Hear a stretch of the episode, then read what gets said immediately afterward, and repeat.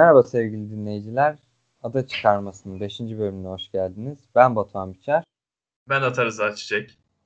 Ne 5. hafta müsabakalarını değerlendirip kısa bir özet geçmeye çalışacağız. Öncelikle derbi ile başlıyoruz. 4'te 4 ile başlayan bir Everton. Geçen senenin şampiyonu Liverpool. Önceki hafta her ne kadar hezimete uğrasa da gösterdi sayılır. Gösteriyordu. Göstere yazdı. Van Dijk'ın sakatlığı takım psikolojisini bozdu sanırım. Ya psikolojiyi mi bozdu? Her şeyi bozdu yani. Takımı tamamen paramparça etti. Ve gerçekten çok saçma bir pozisyon. Ya işte bu kararı var. Offside kararından sonra 7-8 aylık sakatlığa neden olan bir hamle var. Ama yine de kırmızı kart gösteremiyorsunuz oyun durdu diye. Ya bu offside ve var ikilisi bir araya geldiği zaman çok kötü sonuçlar doğuruyor. Bu maçta yine doğurdu.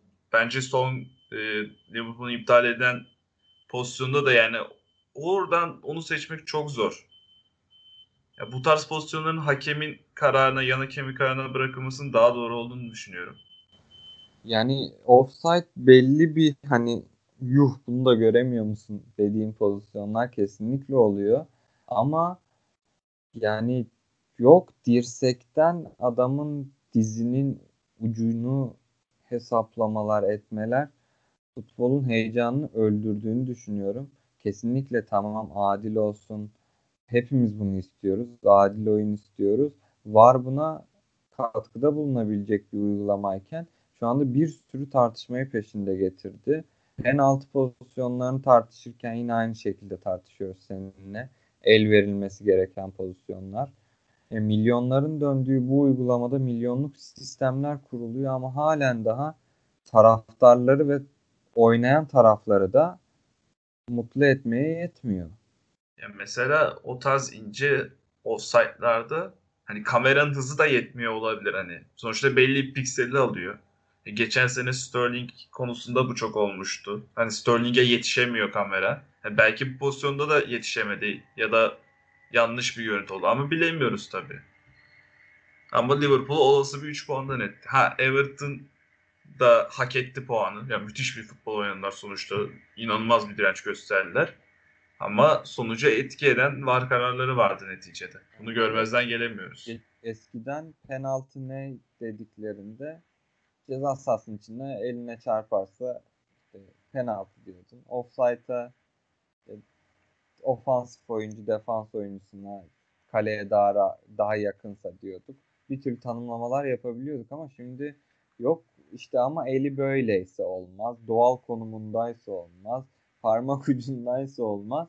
Gerçekten bu kadar taraftarı, seyircisi ve kapasitesi yüksek bir sporda halen daha tatminkar olmayan kurallar çok sinir bozucu. Liverpool için hakem yönünden ve var yönünden çok fazla çektikleri bir maç oldu. Evet mesela Ancelotti de puan için seviniyordu ama hani umarım net olsaktır dedi pozisyon için. O da hani bu durumu çok istemiyordu. Yani hiçbir hoca da istemez. Ee, Çünkü yarın bir gün kendine de olacak. Yüzde evet. Olacak. Ya oluyor. Serüven, çok uzun haftalar oynanan müsabakalar. Her türlü imkan var. Yani bu, bu hafta belki ee, bir puanı kurtardılar son dakika pozisyonuyla. Belki haftaya iki puan bırakacaklar yani. Bunu bilemeyiz. Ama evet. herkesin istediği kuralların belirgin olması artık tatminkar kuralların olması en azından. Evet ya Pickford Pickford pozisyonuna da geleceksek olursak ya ben hani kasten böyle bir şey yaptığını düşünmüyorum. Hani pozisyonda oluşan bir durumdu. Ama işte böyle sezon kapatan bir sakatlığın hem Avrupa Şampiyonası'nda kaçıracak Van Dijk, ülkesine kaptanlık yapamayacak. Bir sakatlığın hani sağ içinde cezasız kalması bana çok doğru gelmiyor. Ya bir yerde bir yanlışlık var. Hani e, kuralda mı değiş hata var yoksa hakemin karar sakatlandığı pozisyonda da böyle. Mesela Mesela ama mesela o bir çarpışma anıydı. Hani o yine daha kabul edebilir bir durum ama burada Pickford'un çok net yaptığı bir faul var. Çok net bir penaltı var. e, cezanın saha içine yansımaması ya yani oyunu devam geldi. ettir diyorsun. Sonradan bakarız diyorsun. Olabildiğinde oyunu devam ettirme yönünde karar verilmesini istiyorlardı. Kural koyucular. E oyun devam ediyorsa oyun devam ettiği sürece oynanan her şeyi de vermek gerekiyor. Evet değişik. Maça geldiğimizde tempolu bir maçtı. Ki Ancelotti'nin etkisini görüyoruz. Bariz bir şekilde görüyoruz. E, Merseyside derbilerinin Everton tarafında genelde böyle heyecanlı, temposu yüksek maçlar olmaz. E, daha 0-0'a beraberliğe yatkın maçlar olur. E, Everton uzun bir aradan sonra Liverpool'u yenebileceğini sinyalini verdi. Şampiyon olurlar mı sorusu sorulması gereken bir soru konumuna geldi bence artık. Çünkü kanıtlıyorlar her hafta kendilerini. Ama çok uzun da bir maraton var. Geçen seneki Everton düşündüğümüzde Türkiye'deki Premier Lig maçlarının anlatanlar bile ben Everton maçı anlatmak istemiyordum diyorlardı. O kadar kötü bir Everton vardı. Çok kötüydü. Yani Ancelotti geldi. E, James oynamaya başladı. Oynuyor, oynatıyor. Ya James yine, müthiş. Yani yine bütün ataklar neredeyse onun ayağından çıkıyor. E, Dominic Calvert-Lewin atmaya devam ediyor. Yani, Ayağına geldiği bütün pozisyonları çok iyi değerlendiriyor. Ben Calvert-Lewin'in bu performansı devam edemeyeceğini düşünüyordum. Yani çok yüksek kalitede forvet olduğunu düşünmüyordum. Ama James ona da öyle bir etki yaptı ki onun performansı yükselmekle kalmadı. O istikrarı da sağladı. Ee, şu an gol krallığı için de çok ciddi bir aday konumunda. E, bulduğunu atıyor, affetmiyor hiç. James Rodriguez'le çok iyi anlaşıyor. Kala, takımın bütün takımın bir bütünlüğü var. Bu çok önemli bir şey. Bir sistemi var. Ve o sistemde kim oyuna girerse girsin belli bir performansı verebiliyor. Bu Ve şam... deneyebilecekleri her şeyi deniyorlar. Kanattan deniyorlar, uzaktan şutları deniyorlar, içeri dripling etmeyi bireysel deniyorlar. Çok fazla yetenek e, skalası yüksek ve birlikte oynamayı seven, iyi oynayan bir takım var şu an ortada. E, şampiyonluk yolunda başarılı olabilirler mi? Ya o yolda giden çok oyuncusu yok. Evet James, Ancelotti hani bu yollardan geçen oyuncular ama kadronun geneli olarak e, bu şampiyonluk yarışında bulunan oyuncular değiller çok fazla. Sonuç olarak biraz da şans eseri bir araya gelmiş bir kadro var burada. Yani bunların çıkacağı ben sanmıyorum kimse 5. haftada Everton lider olacak. 4 galibiyet bir beraberlik 13 puan toplayacak. Kimsenin ben böyle bir şey diyebileceğini düşünmüyorum sezon öncesi. Evet. Çok fazla evet. beklenen bir durum değil en azından. Evet yani transferleri iyiydi ama nasıl oturacağı vesaire hani belli olmazdı. Bu kadar iyi başlangıcı kimse beklemiyordu. Ama işte e, dediğim gibi şampiyonluk yolunda çok ilerlemeyen, o rekabete girmeyen oyunculardan dolayı. Şimdi Liverpool'un bence Liverpool artık şampiyonluktan düştü. Çünkü Van Dijk'sız Liverpool şampiyon olabileceğini düşünmüyorum ben. Yani sadece savunma anlamında değil takımın lideri de gitti. Hani Mane, Firmino'ya bir şey olsa bir sistem değişikliği evet onu biraz e, kapatabilirsin ama aynı şey Van Dijk'ta olmuyor. Hele Liverpool stoper durumu vahimken. E, Dördüncü stoperi almıyor diye biz önceki pro- programlarda konuştuk. E, Lovren'in gidişi sonrası nicelik olarak en azından sayı olarak bile orayı bir türlü doldurmaları gerektiğini söyledik. Ki hani Van Dijk'ın yanında ikinci, üçüncü stoper olarak değil de hani en azından ikinci stoper olarak bir Kolibali falan olsa hani anlarım onu. Birisi gitse öbürünün yanına birini şey yaparız. Monte ederiz. Yine götürür stoper ikilisini diye ama yani şu anda ellerinde Gomez ve Matip kaldı. Fabinho'yu orada oynatmaya çalışıyor sezon başından beri. Denemişti. Ama Fabinho da defansif olarak orta sahada defansifi çok daha iyi sağlayan bir oyuncu. İleriye top taşımayı seven bir oyuncu. E, stoperde kesinlikle performans, iyi bir performans sergileyecektir. Yani Van Dijk'in yerini doldurmasını kimse beklemiyordur zaten sanırım ama yani stoper olarak çok fazla sırıtmayacaktır ama yani bir orta saha oyuncunuzu neden stoper olarak kullanasınız? Ya işte geçen seneki Fernandinho ayarı hani sakatlıklar sonrası mecbur kalındı artık. Ya Liverpool işi gerçekten çok zor. Şampiyonlar Ligi de başladı. Fikstür de yoğunlaşacak. Ee, Ocak ayında kesinlikle bir stoper alınması şart. Hani bundan, bundan kaçış yok. Hatta ikinci kaleci olsa ben alırım.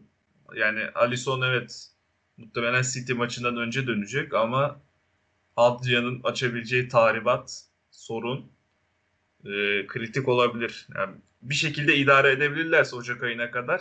Evet hani Ocak ayında gelecek transferle belki o yarışa girebilirler. Ama şu an için e, Adrian da kalede olduğu için çok zor. Ocağın birinde saat 12.0001'de imzayı attırıp antrenmanları çıkarması gerekiyor Liverpool'un. Direkt dünya yani dünya yıldızı ya da şampiyonluğa oynatabilecek bir stoper ve bir de biraz daha sağlam bir ikinci kaleci. Tottenham West Ham müsabakasına geçelim. 3-0'dan 3-3. Son dakikada Lanzini'nin müthiş golü. Gerçekten müthiş bir gol. Loris yine de dokundu o topa ama ya müthiş yani. Ya bu, kadar dokunsun çok güzel gitti. Ya öyle bir gol ki gol beklentisi 0.1. Hani çok düşük, inanılmaz düşük. Bir şans anı, bir muhteşem vuruş. Ya ben West Ham için geçen hafta David Moyes yokken böyle oynuyorsunuz. Bakın hoca Yemen'in de bir adabı vardır demiştim. 16 dakikada yedikleri 3 golden sonra David Moyes kenardayken yani böyle bir şey olmaz dedim. Haklı çıkıyordum. Sonra müthiş bir geri dönüş. Davidson Sanchez'i de tebrik ediyorum. Bu geri dönüşte aslan payını onun da. Yani Tottenham ya iki yarısı bambaşka bir maç oldu benim için. Bütün düşüncelerimi de değiştirdi maç. Yani ilk yarı bittiğinde Liverpool maçından sonraydı mesajlaştık. Biz seninle mesajlaştık. Ben Mourinho hocam döktürüyor. Tottenham şampiyonluğa yürüyor diye bir mesaj attım sana. A- aynı şeydeydim ben de. Ulan dedi hadi diyorum acaba hani Liverpool patladı. Hani Van Dijk gitti. City biraz formsuz. Tottenham takır takır geliyor mu dedim. Maç bittiğinde bütün bu düşüncelerin hepsi gitti. 3-3 müthiş iş. Kane ayrı bir parantez açalım. E, müthiş, müthiş, müthiş. Yani not almışım. Müthiş, müthiş, müthiş yazmışım Kane'e. Bu kadar yeter nokta koyup.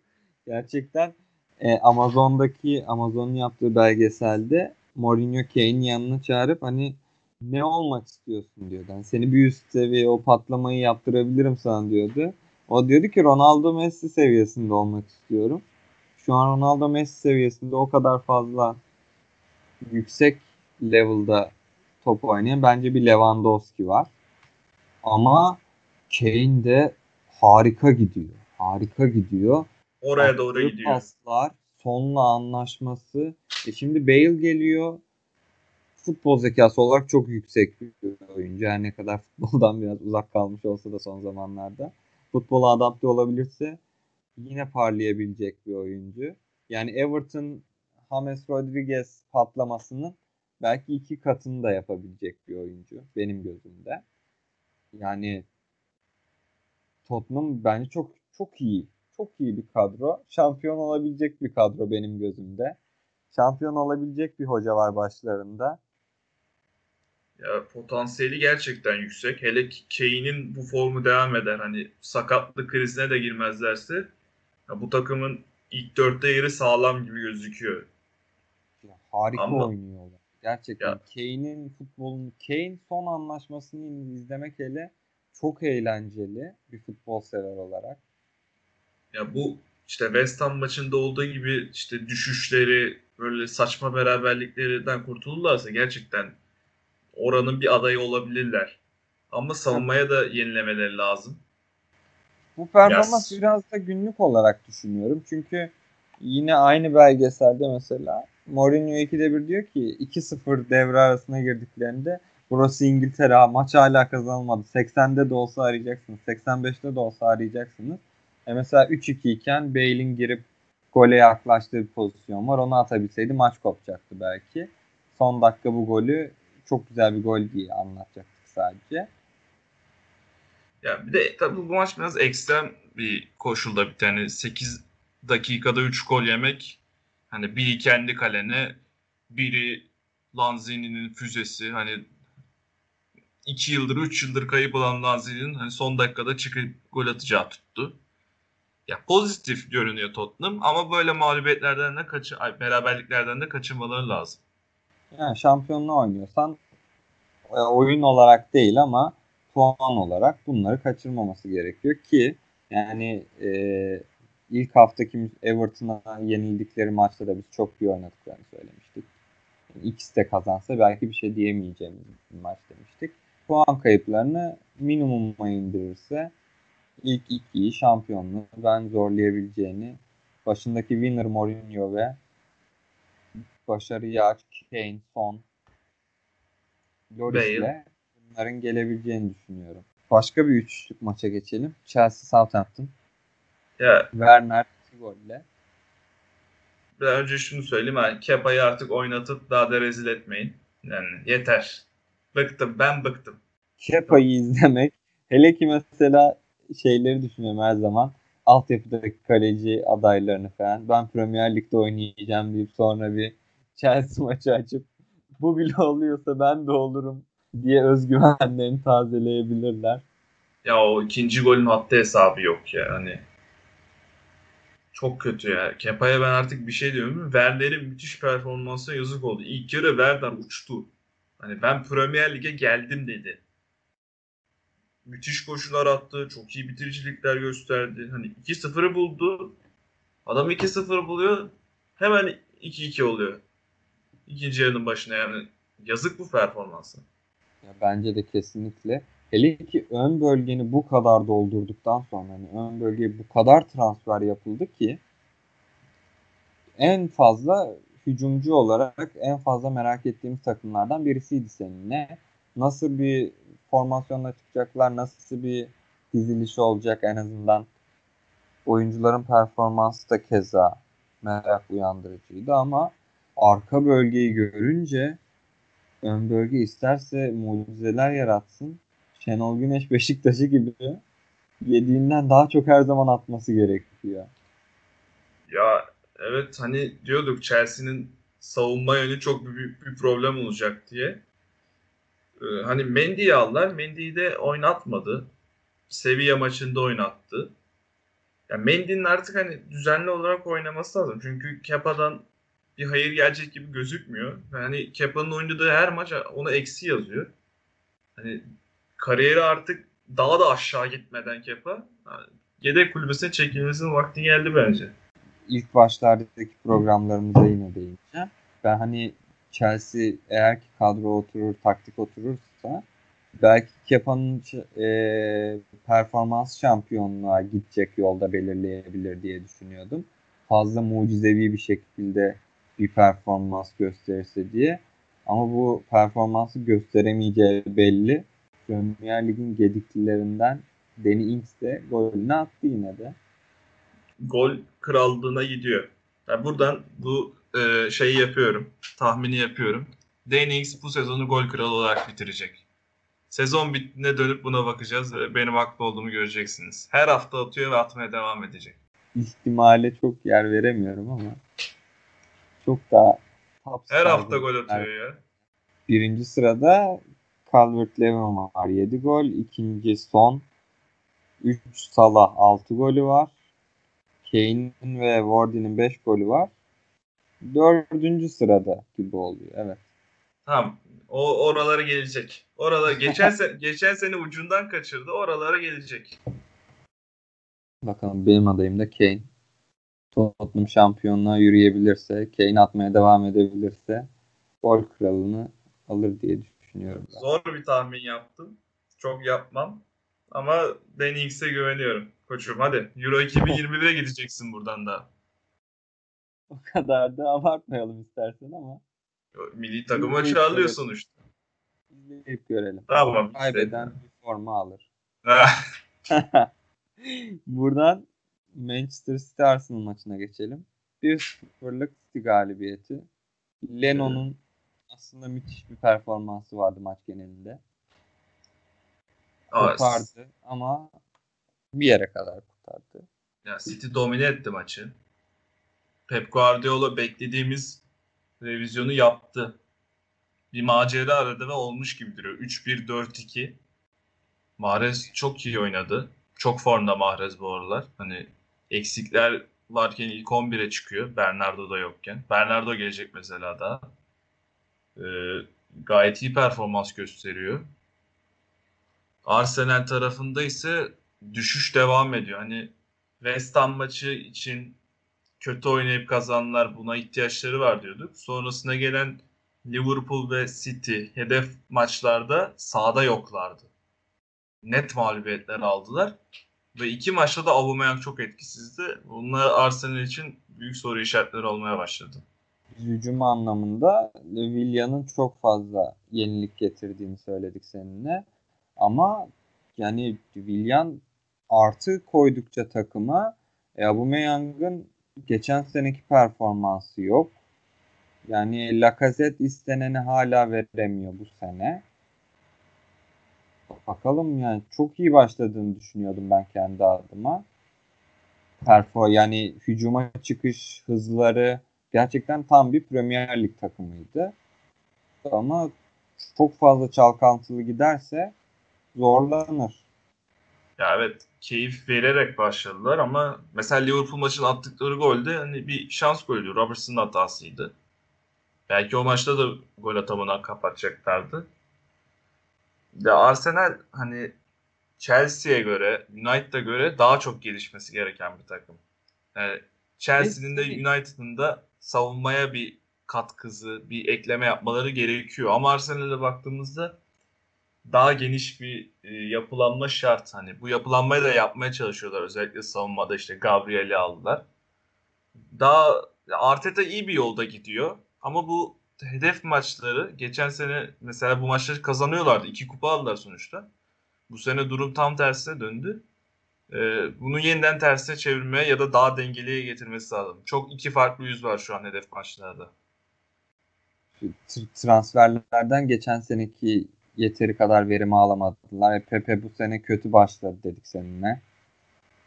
Yani e, şimdi partiyi aldılar. O da 83'te girdi ben. Ona da çok anlam veremedim. Eğer hazır geldiyse bu kadar kötü oynayan bir hücum hattında bir 50'lerde 60'larda bir hamle gelir diye düşünüyordum. Ama Pepe'yi 83'e kadar oynattı yani.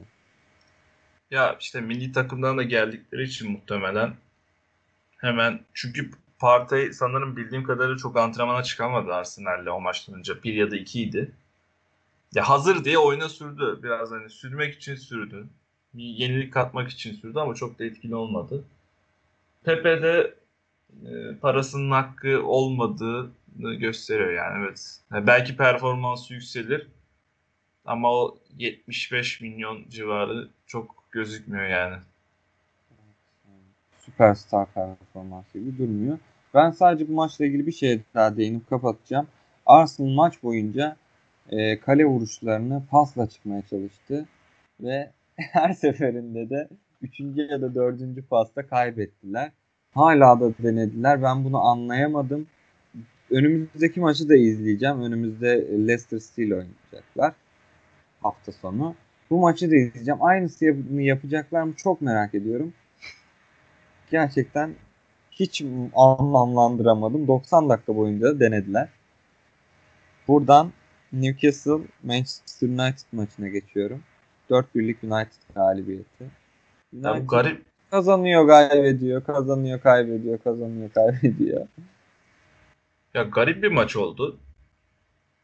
80 civarında son yani maçın sonlarına kadar her iki takımın da 3 puan alma şansı vardı. 80'den sonra United bir anda patladı ve 3 gol birden attı. 4-1'lik skora gittiler. Yani biraz skor aldatıcı bir skordu. Evet hani United gol pozisyonlarına giriyordu vesaire ama bu kadar da farklı bir skor çıkmaması gerekiyordu. İlginç bir maç sonu oldu yani. United yine ama geleneği bozmadı. Defansif bir hata yaptı. İkinci dakikada olsa da bir hatayla golünü yedi. Maç öyle başladı. Bu defansif evet. hata olmadan, gol yemeden bir maç kapatabilecekler mi? Çok merak ediyorum. Yaklaşık uzun bir maraton var önlerinde ama bu 38 haftada her hafta bir defans hata bekliyorum onlardan. Evet. Ee, biraz şanssızdı. Shaw'da seken toplu ama bir şekilde o savunma topu kendi kalesine sokmayı başarıyor yani ilginç bir şekilde. Bruno Fernandes penaltı kaçırdı. Maçın en ilginç olayı bence. Garip bir andı ama yani bir penaltı kaçırdı. Bir golü iptal oldu offside'dan. En son 86'da o gol fırtınasını açan golü attı. Ya yine her yerde son golünde asistini yaptı. Tamamen United'ı taşıdı bu maçta.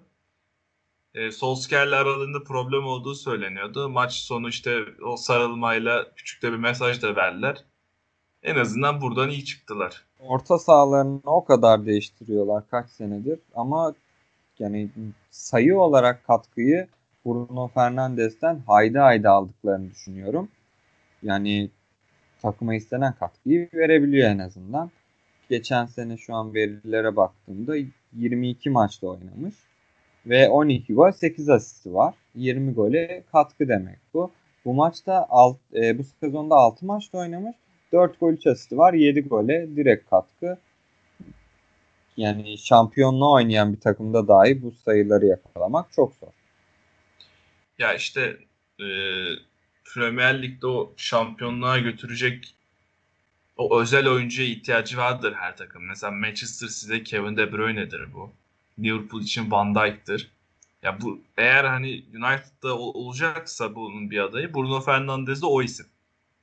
Ama United'ın oraya gelmesi için şu savunma hattının çok acil bir şeyler yapması lazım. Van Bissaka çok iyi, mükemmel duruyor. Harry Maguire evet parasının hakkı kesinlikle değil belki de. Ama taşıyabiliyor. Fakat Luke Shaw ve Lindelöf ve bir müdahale yapılmadı. Alex Telles büyük ihtimalle Luke Shaw yerine oynayacak. Ama Lindelöf ya da onun alternatifi Eric Bailey hatta Toan Zabe o da oynuyor bazen. Ee, büyük sorun. Yani hele ki bu hafta sonu Manchester United Chelsea müsabakası da var. İki takımın da defansı facia. Bol Üst bol diye bağırıyor. diye düşünüyorum yani. E, Leicester Aston Villa Çağlar'ın sakatlığını konuşalım istersen bir. Ya bu Kevin De Bruyne milli aradan sonra sanırım tam şeyini bilmiyorum. Hani çok sakatlık göreceğiz. Bunları iyi demiştik. Kendisi de dahil birçok oyuncu sakatlandı. Çağlar da bunlardan biri. 3 e, ay maalesef çok fazla. Ki e, Leicester fazla sakatlık sıkıntısı çekiyor. Vardy de sakattı. Ndidi sakat. E, Ricardo Pereira dönmedi daha. Dar rotasyonu var ve çok büyük sorunlar getiriyor. Çağların da olmaması e, büyük bir sorun. Evet yani geçen senenin ilk 11'inden iki oyuncu sakatlandı. İkisi de stoper. Van Dijk Çağlar ikilisi gösteriliyordu geçen senenin 11'inde. İkisinde uzun süreli sakatlığı gerçekten çok kötü oldu. Hatta Liverpool müsabakasından sonra ben yine sana mesaj attım. Çağları çekerler mi belki devre arası? Direkt. kıyıp diye. Sonraki gün Çağlar sakatlandı. Geçmiş olsun benden dolayı değil özür diliyorum. E, bu maçta Leicester'a ne iş e, iyi denecek şey Wesley Fofana'nın 19 yaşındaki oyuncunun performansıydı. Yeni transferin. Yani Çağlar'la iyi bir ikili olacaktı muhtemelen ama işte sakatlığa gitti. Üçlü Ver... defansa da çok fazla uyabilecek bir oyuncu diye düşünüyorum ben. Yani Kesinlikle. Üçlü defansın ortasında eğer ki sağlam bir e, Çağlar olsaydı ya da orada sanırım Evans'ı kullanırdı ama yani üçlü defansın sağında çok iyi kullanabileceği bir oyuncu Fofana. Ya evet biraz fırsat gitti ama diğer taraftan bakarsak hani 19 yaşında o savunmanın e, Premier Lig'de kendini gösterme şansını da yakaladı. Fofana için iyi bir fırsat. Çağlar'ın sakatlığına üzülüyoruz. Ama Fofana için iyi bir fırsat. O zaman Leeds Wolverhampton 1-0'lık Wolverhampton galibiyeti Portekiz çetesi 3 puanı aldı. Portekiz çektesi ilk yarıda ilim ilim terledi. Hatta bir pozisyon var bence penaltı ama verilmedi. Oradan iyi yırttılar. Bir şekilde Yani kazandılar bu maçı. Bence yani Helder Kural Costa kitabına uymayan bir pozisyon. Bize anlatılan kural kitabına göre. ya bence müdahale hafif falan değildi. Herhalde hakemlere biraz hafif geldi ama net bir şeydi. Ee, eski Wolves'lu Helder Costa da Portekiz çetesinden atılan Portekizli Helder Costa da maçı Leeds'e getirmek için bir sürü şey yaptı ama başaramadı. Bizim de bir gün Premier Lig'de Türk çetemiz olur mu dersin? Yani Leicester bu yolda gidecekse destekliyoruz. Muhtemelen tüm Türkiye destekler onları. Yani mesela Ama- bir kaleye bir Altay'ı çekseler. Altay, Stopper'e Meri'yi çekseler Çağlar'ın yanına. İleride Cengiz. Takımda da bol bol izlediğimiz gibi. Cengiz orada. Enes Ünal belki ileride forvete çekilse. Yani e, buradan Leicester şeye Leicester'lı yetkililere sesleniyoruz. Böyle bir fırsatınız var. Değerlendirin. Bir de formalarını da Portekiz renginde çıkarttılar. Yeşil kırmızı formaları da var artık. Kırmızı beyaz bir forma Leicester'a da gidebilir. Gururla giyeriz. En Çok azından marketing açısından, pazarlama açısından. Türkiye Müthiş bir yer olur. Hele ki Türkiye pazarına girdikten sonra Çağlar'la ilgili paylaşımlar, Cengiz'le ilgili paylaşımlar artıyor. O kadar fazla retweet ve beğeni alıyorlar ki Türk kullanıcıları boş geçmiyorlar yani aslında. sosyal medyayı orantısız çok iyi kullanıyoruz. Bence bu fırsatı kaçırmasınlar. Programı da burada kapatıyoruz. Dur kapatma. Kapatma. Bir de Aston Villa'yı konuşalım. Bu adamlar ne zaman kaybedecek? Evet. Ya bu, ada- bu adamlar artık bir düşerse hani 30, lig 35 yıl geriye gitmesin yani. Everton Arse Everton Aston Villa ş- şampiyonluk yarışı çok hayalimdeki bir yarış değil açıkçası. Zaten 7 tane attınız. Bu bütün sezon 5-6 yıl hatta yeter size. Bence bırakın artık. Yani bu gidişe kim dur diyecek. Bu hafta Leeds'le oynayacaklar. Sonra Southampton'la oynayacaklar. Arsenal'la oynayacaklar ama ben hala biraz daha gidebileceklerini düşünüyorum bu gazla. Ya valla bu anlık çıkış çok acayip bir anlık çıkış olmaya başladı. Aston Villa camiasına saygım büyük ama ben böyle bir şampiyonluk yarışı istemiyorum 2021 yılında. Bir an önce düşün. Evet, düşmelerini istiyoruz. Program olarak. Biz yine geçen seneki gibi City Liverpool müsabakası beklerken başta çok farklı yönlere gidiyor olay. Gitmeden durduralım. Everton, Aston Villa, Tottenham. Buna hiç kimse hazır değil. Yapmayın bunu o yüzden yani. Gerek yok. Mourinho hocam sıyrılır çıkar diyorum. Sen?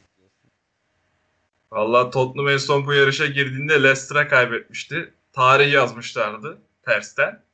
Yine birine yazdırabilirler. Ya bu da bu- Aston Villa olursa. Bu konuda çok Tottenham'a güvenmiyorum. Yani Mourinho'nun bir etkeni var ama o yüzden City'yi oraya atarsak iyi olur. Programı burada kapatıyoruz. Önümüzdeki hafta gerçekten çok güzel müsabakalar var. Yenilmeyen Aston Villa Leeds'le oynayacak. Bielsa hocamızla. United Chelsea müsabakası var. Sürprizlerin takımı West Ham e, City ile oynayacak kendi evinde. Arsenal Leicester müsabakası var. Size şimdiden iyi seyirler diliyoruz. Haftaya da görüşmek üzere diyoruz. Görüşmek üzere.